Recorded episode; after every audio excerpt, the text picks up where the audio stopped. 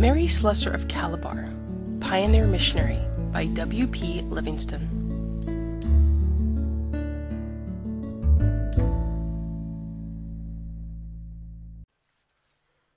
Chapter 14 The Aftermath Various incidents came as an aftermath to these happenings. One afternoon, the women came running to Ma, saying that the elder chief, Ek Young, was bent on having the poison ordeal. When she reached his yard, she found him in fury, shouting and threatening, the women remonstrating, the slaves weeping. It was some time ere she could learn the cause of the uproar. A man from a neighboring village had been about whispering that Ekpenyong had slain his nephew in order that his own son might absorb the inheritance. Ekpenyong was determined to undergo the test, and in accordance with native law, which gave the right to a freedman to call others of equal rank to share the trial with him, he demanded that his brother Edom, who, it was alleged, had instigated the man to make the accusation, should also take the poison.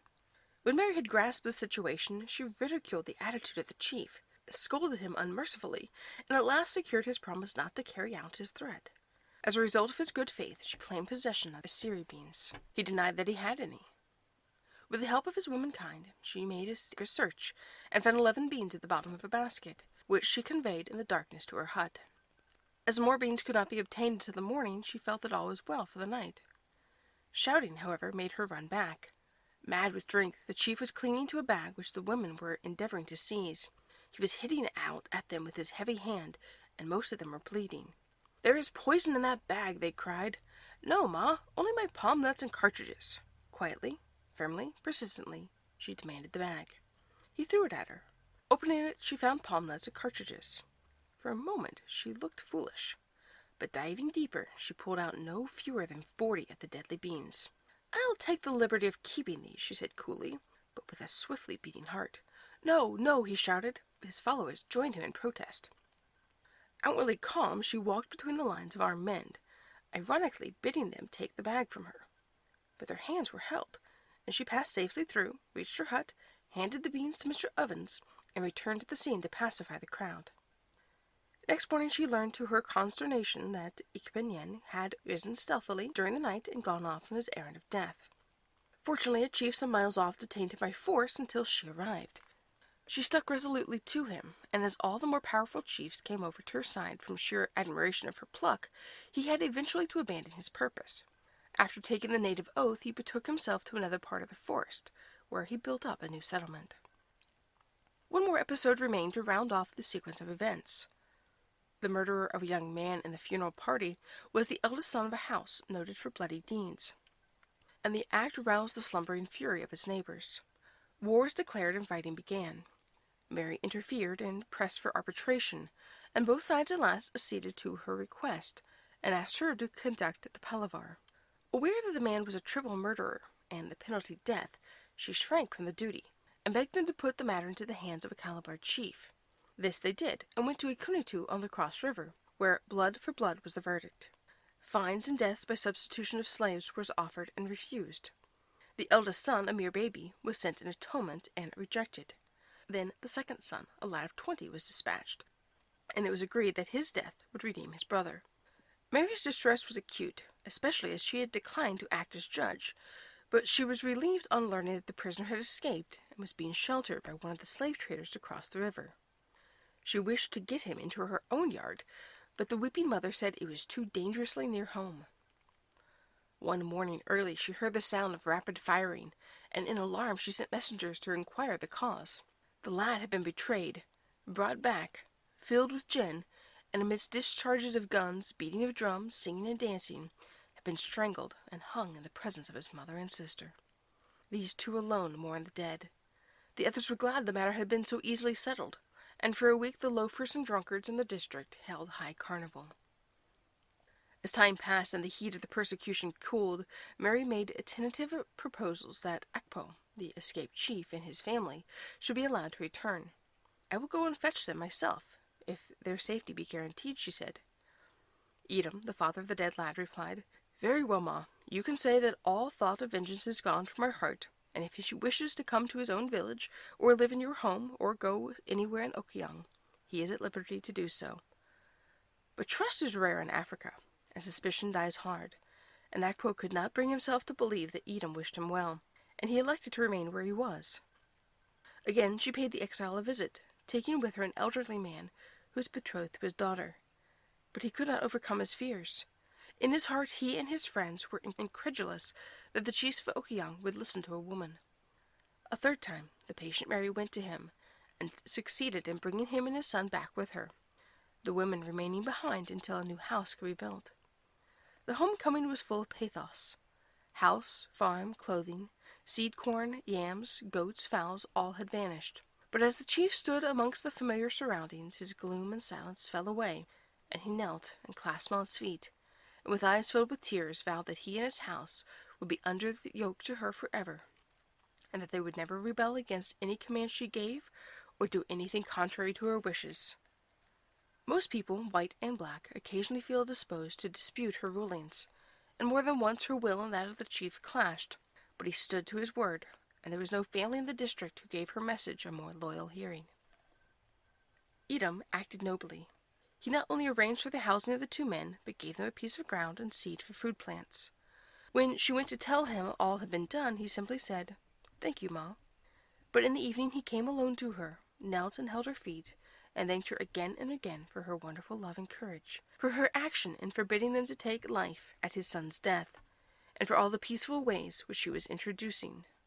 We are all weary of the old customs, he said, but no single person or house among us has power to break them off, because they are part of the Egbo system. And one by one, secretly and unknown to each other, the free people came to her and thanked her gratefully for the state of safety she was bringing about, and charged her to keep a stout heart and to go forward and do actions, the end of which was always death. Chapter 15 The Sweet and the Strong. Meanwhile, the mission house had evolved into what was in her eyes a thing of beauty.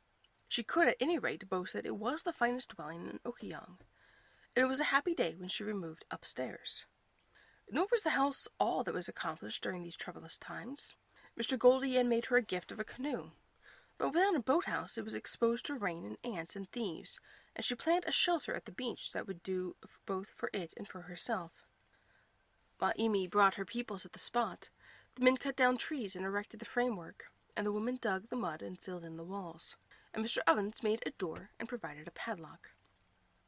Thus, in the course of a short time, she had built a hut, a good house with accommodation for children, servants and visitors, a dispensary, a church, a double roomed boathouse. All the native labor had been given cheerfully and without idea of money, but from time to time she distributed amongst the workers a few gifts from the mission boxes, or a goat or a bag of rice. In addition to her house at Ikin, she had a room in several of the villages where she put up on her journeys, and it was characteristic of her that she secured these not for her own convenience, but for the sake of the people, in order that they might feel that they were being looked after. It was indeed for the people she lived, Mr. Ovens states that she was at their beck and call day and night. She taught in the schools, preached in the church, and, as he put it, washed the wee bairns herself, and dressed the most loathsome diseases, all with tenderness and gay humor. I never saw a frown on her face, he says. She was always ready for anything and equal to any emergency. One morning, he recalls, she came to me. Twins, she said, and we have to go. When they arrived at the spot, we found the bairns had been murdered by the grandmother, and the mother was laying on the bare ground in the hut some distance away. Miss Slessor sent her a bed and pillow and told her husband to be kind to her. The man took her back into the house.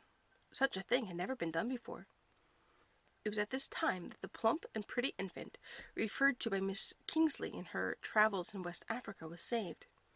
The mother died a few days after the birth, and as there was a quarrel between her family and that of the father, the child was thrown into the bush by the side of the road leading to the market and lay there for five days and six nights. This particular market is held every ninth day, and on the succeeding market day some women from the village by the side of Miss Slessor's house happened to pass along the path and heard the child feebly crying. They came into Miss Slessor's yard in the evening and sat chatting over the day's shopping, and casually mentioned in the way of conversation that they had heard the child crying, and that it was rather remarkable that it should still be alive.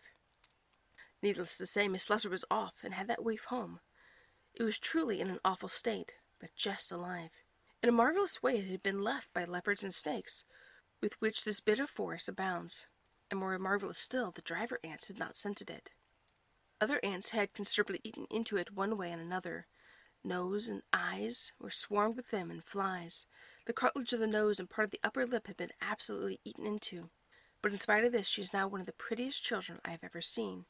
The child is not an object of terror like the twin children. It was just thrown away because no one could be bothered to rear it. But when Miss Slessor had had all the trouble of it, the natives had no objection to pet and play with it, calling it the child of wonder because of its survival. This child was named Mary after the house mother, and completed the number of those who for long constituted the inner circle of the family. The others were Janie, Alice, a rescued twin of the royal blood, and Annie, the child of a woman who took a native oath to prove that she did not help her husband to eat a stolen dog. These four were to grow up and become a comfort to the white mother, and will reappear from time to time in the course of the story. Another helper in the house at this time was Mana, a faithful girl who had been caught by two men when going home from a spring, and brought to Okoyong and sold to Ernie. Other children there were, all with more or less tragic histories, and all were looked after and trained and loved. But Mary could be as stern and strong as her native granite when combating evil. Mr. Ovens saw her repeatedly thrust brawny men away from the drink taking them round the neck and throwing them back to the ground. An intoxicated man carrying a loaded gun once came to see her. He ordered him to put the weapon in a corner of the veranda. He declined. She went up, wrested the gun from him, placed it in a corner, and defied him to touch it. He went away and came back every day for a week before she gave it up. Another man came to her for medicine, and after he described his symptoms, she brought a bottle of castor oil and told him to open his mouth. Fearful that it might be some sort of witchcraft, he demurred. Ma simply gave him a smart box on the ears and repeated the order, whereupon he meekly took the stuff and went ruefully away. About this time also, she went and prevented two tribes from fighting. Although her heart was beating wildly, she stood between them and made each pile their guns on the opposite sides of her, until the heaps were five feet high. On another occasion she stopped and impounded a canoe load of machetes that was going upriver to be used in a war. Mr. Ovens was struck by her mental power and wide outlook. But despite her incessant preoccupation with matters about her, she never ceased the cultivation of intellectual interest. She was a loving student of the Bible, a wide and discriminating reader, and she followed with a brooding mind the development of world affairs throughout the world. Before his work was finished, Mr. Ovens began to suffer from the exposure, and she nursed him day and night through a serious illness. When he returned to Duketown, she missed his cheerful company. Her isolation and loneliness seemed intensified, and she was only sustained by her faith in the usefulness of prayer and by her communion with the Father. My one great consolation and rest, she wrote, is in prayer. So invariably was she comforted, so invariably was she preserved from harm and hurt, that her reliance upon a higher strength became an instinctive habit. It conquered her natural nervousness and apprehension. She had frequently taken journeys through the forest with the leopards swimming round her, I did not use to believe the story of Daniel in the lion's den, she often said, until I had to take some of these awful marches, and then I knew it was true, and that it was written for my comfort. Many a time I walked alone praying, O God of Daniel, shut their mouths, and he did. If she happened to be traveling with bearers or paddlers, she would make them sing and keep them singing. And yet, in some things, she was as timid as a child. When traveling in the mission stream launch, Traveling in the mission stream launch, she would bury her head in her hands and cry out in fear if the engine gave a screech or if the vessel bumped on a sandbank. She was in terror all the time she was on board. It was not possible for her to go on expending so much nervous force without a breakdown, and as attacks of fever were coming with increasing frequency, she began to think of her furlough. The difficulty was to fill her place. In 1890, Mr. Goldie reported that only she or a man could fill it, no native agent could go from Calabar on account of tribal unfriendliness, but she thought otherwise. No person connected with me need to fear to come to Okoyong, or suffer from lack of hospitality. Okoyong was a very different place from what it had been in 1888. There was a great order and security, and much less drinking among the younger people, many of whom were at school. None dared to use the slightest freedom with her. They might come as far as the veranda, but no further. The people were becoming ashamed of their superstition, and were ready to inform her secretly when palavers and sacrifices were in contemplation. She came voluntarily and requested her to sit in the seat of judgment and adjure their disputes. The tribe as a whole was also working better, developing a regular trade with the Europeans. The problem was solved by another woman with a stout heart, who voluntarily agreed to occupy the station during her absence. This was Miss Dunlop. The Home Board was anxious as to her safety and recommended frequent communications with her. And later, Miss Hutton, who had just arrived from Scotland, was appointed to keep her company. When Miss Dunlop went up before Ma left, she was met by what she thought was a crowd of peaceful, cheerful people, eager only to greet her and to help her. She modified her opinion later. A wild and lawless class, she called them, boasting of their wildness, who come to the services drunk. When she spoke of God's love, they would say, Yes, Ma Slessor tells us that plenty of times. But she bravely held the fort. Chapter 16 War in the Gates At the last moment she was busy packing when messengers arrived from a far-off township with intelligence that a young freedman had accidentally shot his hand while hunting, and a request that she would come to him with medicine. She was weak and ill. She was expecting tidings of the steamer. She was beset with visitors from all parts who would come to bid her farewell. Telling them what to do, and asking them to let her know only if serious symptoms set in, she gave them what was needed.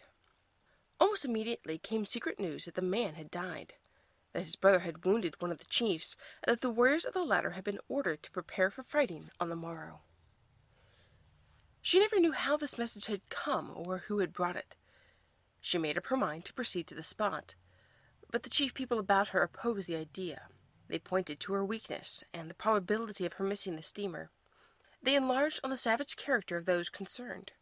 They own no authority. They will insult you in their drunken rage. The bush will be full of armed men, and they will fire indiscriminately. The darkness will prevent them recognizing you. But they could not prevail upon her to relinquish what she thought was a duty to those who had sought her aid. She, however, compromised by consenting to take two armed attendants with lanterns, and to call at a chief's place some eight miles distant and secure a freedman to beat the Egbo drum before her, thus letting the people in the fighting area know that a free, protected person was coming. She reached their village about midnight. The chief was reported to be at his farm, and she was urged to lie down till the morning. She suspected that he was not many yards away, and she persuaded a messenger to carry an urgent request to him for an escort and drum. The reply was in the language of diplomacy all the world over. I have heard of no war, but will inquire regarding it in the morning. If, in the event of there being war, you persist in going on, you prove your ignorance to the people, who from all time have been a war-loving people, are not likely to be helped by a woman. This put her on her mettle. In measuring the woman's power, she responded, you have evidently forgotten to take into account the woman's God. She decided to go on, the people were astonished, not so much at her folly in risking her life, as in daring to disobey the despot, who held their fate in the hollow of his hand. Somewhat chilled by her unsympathetic reception, she started, without much enthusiasm, on her journey, but with her faith in God as strong as ever. Reaching the first town belonging to the belligerents, she found it so silent and dark that she began to imagine the chief was right, and she had come on a wild goose chase. She crept quietly up to the house of an old free woman, whose granddaughter had once lived with her. There was a cautious movement within, and a whisper, Who's there? She had barely answered when she was surrounded by a band of armed men, whose dark bodies were like shadows in the night. In a few moments they were joined by scores of others, and the greatest confusion prevailed. She was asked what her business was and who were her informants, but immediately the chiefs permitted her to remain, and the women saw to her comfort. After conferring together, the chiefs thanked her for coming at such discomfort to herself, and promised that no fighting, so far as they were concerned, would take place until she heard the whole story. All the same, they said, we must fight to wipe out the disgrace that has been put on us.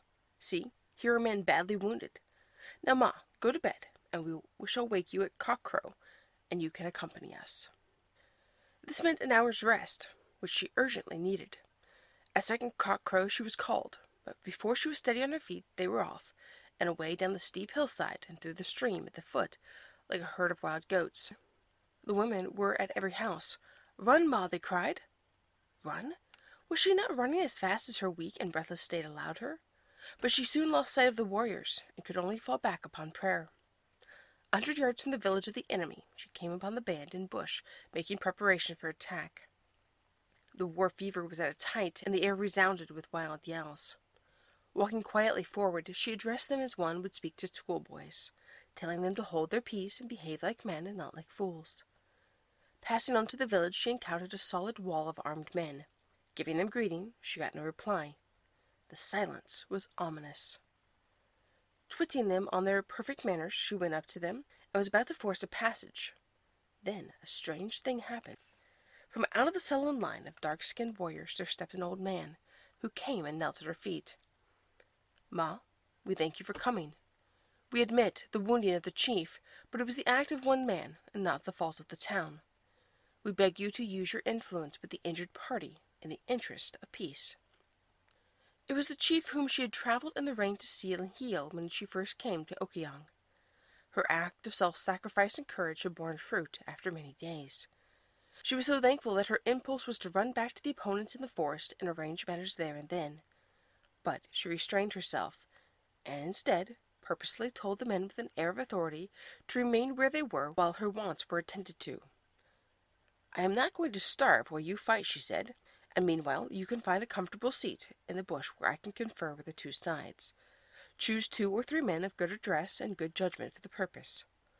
They obeyed her like children. When the two deputies from the other side came forward, two chiefs laid down their arms and went and knelt before them and held their feet, saying it was foolish and unjust to punish the whole district for the action of a drunken boy, begging them to place the matter before the white ma, and expressing their willingness to pay whatever fine might be imposed.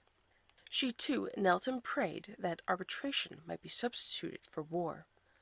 So novel a proposal was not agreed to at once. The next few hours witnessed scenes of wild excitement, rising sometimes to frenzy.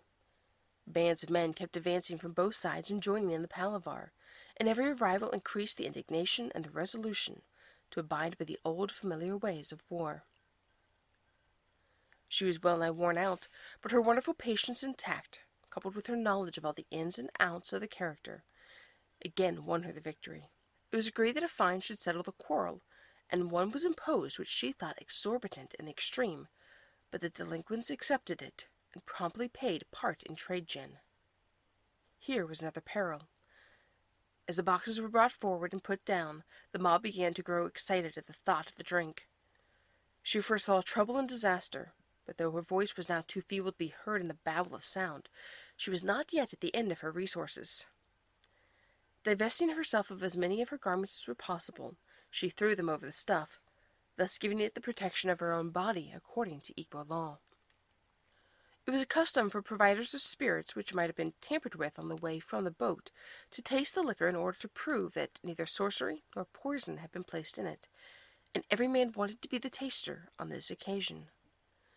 As soon as the test had been applied, every man on the other side likewise demanded gin, and for a time it seemed as if all had gone mad. Mary seized the one glass which they held, and as each bottle was opened, she dealt out to the older and chief man one glass only, resolutely refusing to give more, and placed the bottle under the cover of her garments. No one dared to touch the stuff. There was some jostling around her, but a few of the men constituted themselves into a bodyguard, and by whip and drum kept the mob off. Amid much tumult and grumblings and laughter at her sallies, she got them to agree to leave the spirit in her charge, on her declaring that she would be surety for it, arriving in their village in a good time and untampered with. She made them promise to go straight home and remain at peace during her furlough, a promise that was loyally kept. But there was one party she was obliged to accompany for a mile or two, they had declared that they were ashamed to return like women without having fought. They begged her to allow them to have a small scrap in order to prove they were not cowards. Not till they were safely past the danger zone did she leave them. She remained till night at the village.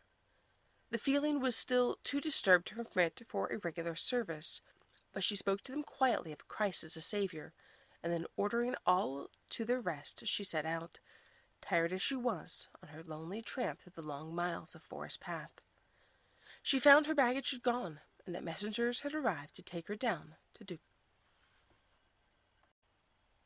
Chapter 17 Among the Churches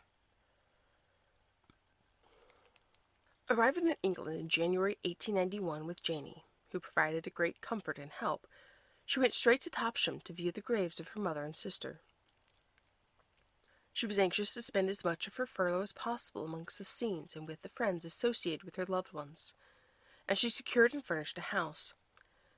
It possessed a fine garden, and there, with the little girl, she passed a quiet and restful time until the autumn, when she went to Scotland, making her headquarter at the home of her friend Mrs. McCrindle, now at Joppa.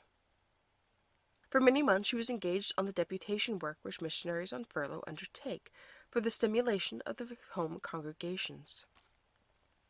She had less liking than ever for addressing meetings, but she did not shirk the duty. It is a trial to speak, she said, but he has asked me to do, and it is an honor to be allowed to testify for him in any way, and I wish to do it cheerfully.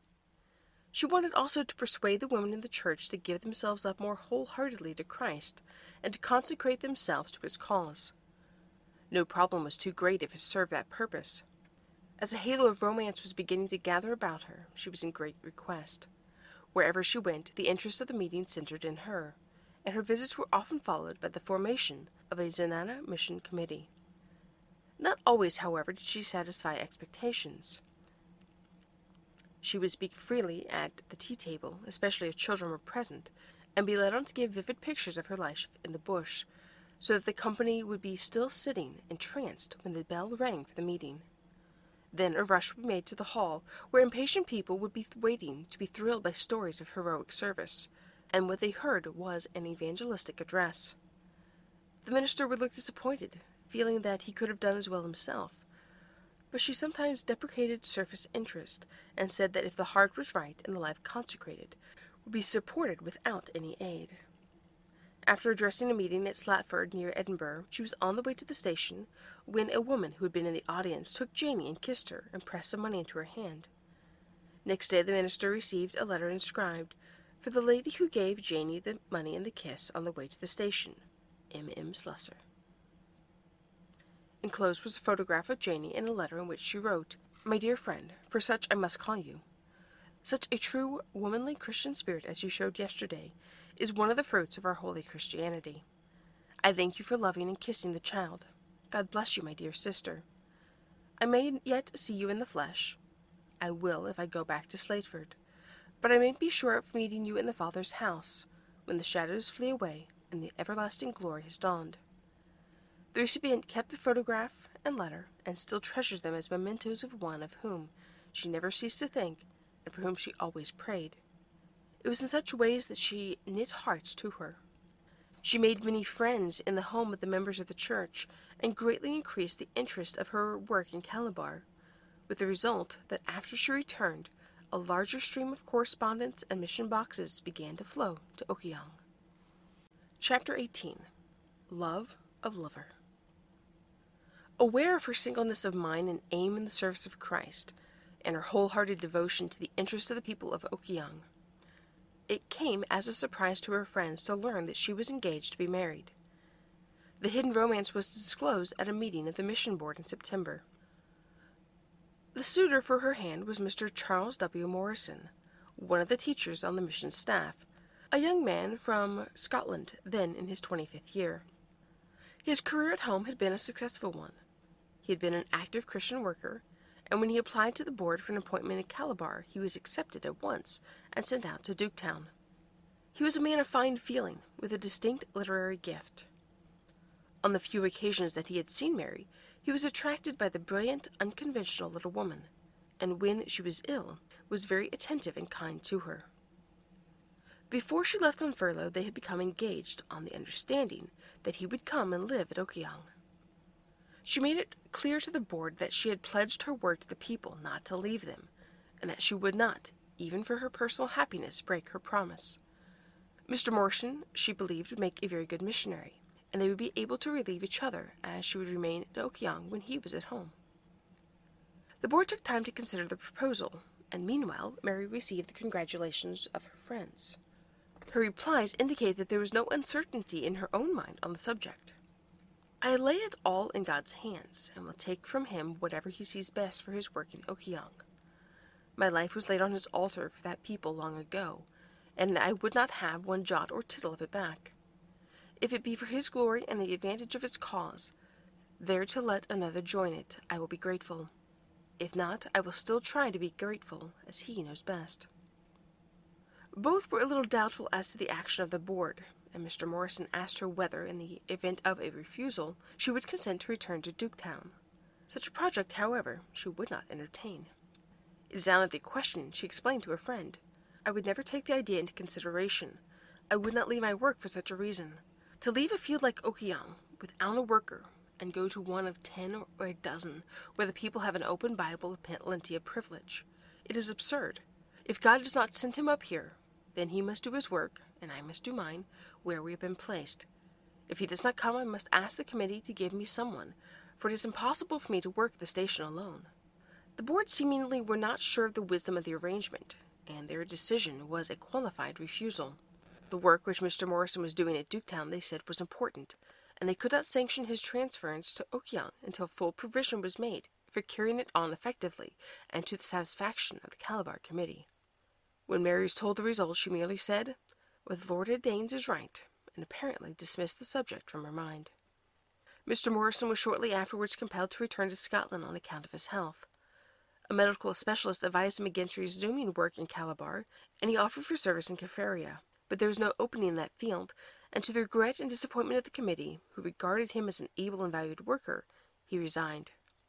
He went later to America and was living in a hut among the balsam woods of North Carolina when a fire took place in which his much treasured literary papers were consumed. The loss affected him greatly and hastened his death, which occurred shortly afterwards. Amongst the few treasured books which Mary left at the inn were battered copies of Eugene Aram and sketches by Boz. On the flyleaf of one, in her handwriting, were the letters C. W. M. M. M. S. On the other are signatures in their respective hands C. Morrison, M. M. Slessor. Love of mother and sister had been lost to her long since, and now love of lover and husband was denied, and again she turned her face alone towards the future. Chapter 19 A Letter and Its Result. A sharp attack of influenza, followed by bronchitis, cut short her engagements.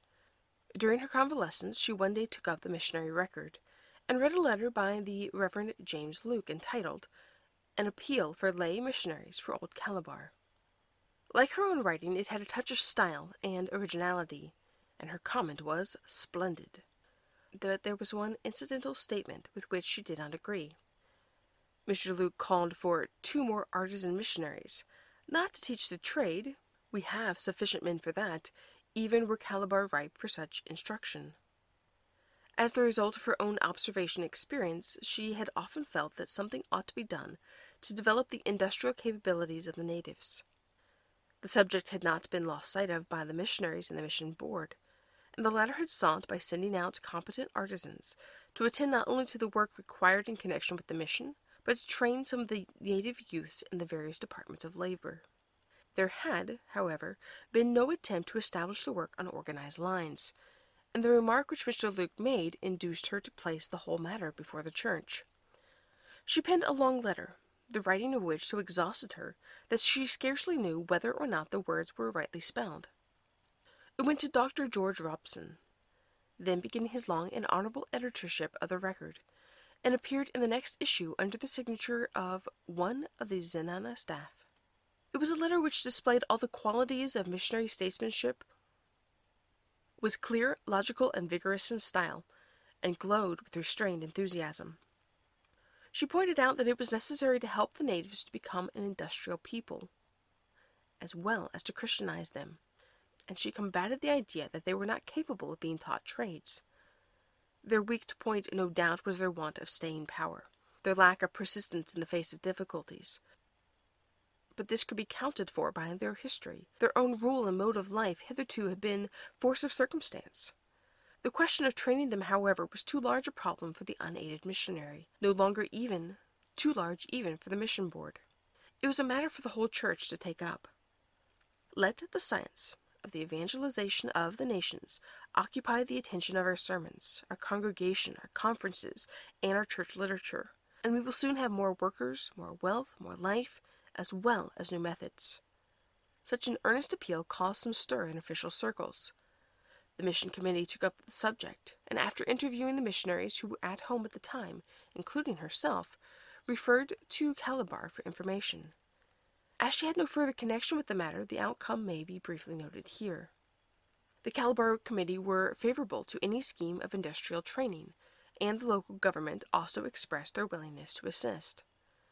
After the Reverend Dr. Laws of Livingstonia and the Reverend W. Risk Thompson had gone out and reported on the situation in Outlook, the proposal rapidly took shape, and the Hope Waddell Training Institute, thus called after the founder of the mission, came into being, and was soon performing for West Africa the same valuable service that Lovedale and Blythswood were doing for South Africa.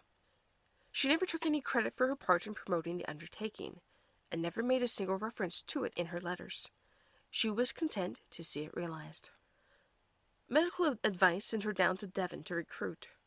She did not complain or worry about the readjustment of her plans. We alter things for the good of our children, she said, and God does the same to us. With Janie, she left for Calabar in February 1892, the Congregational Church at Topsham bidding her farewell at a public meeting in her honor.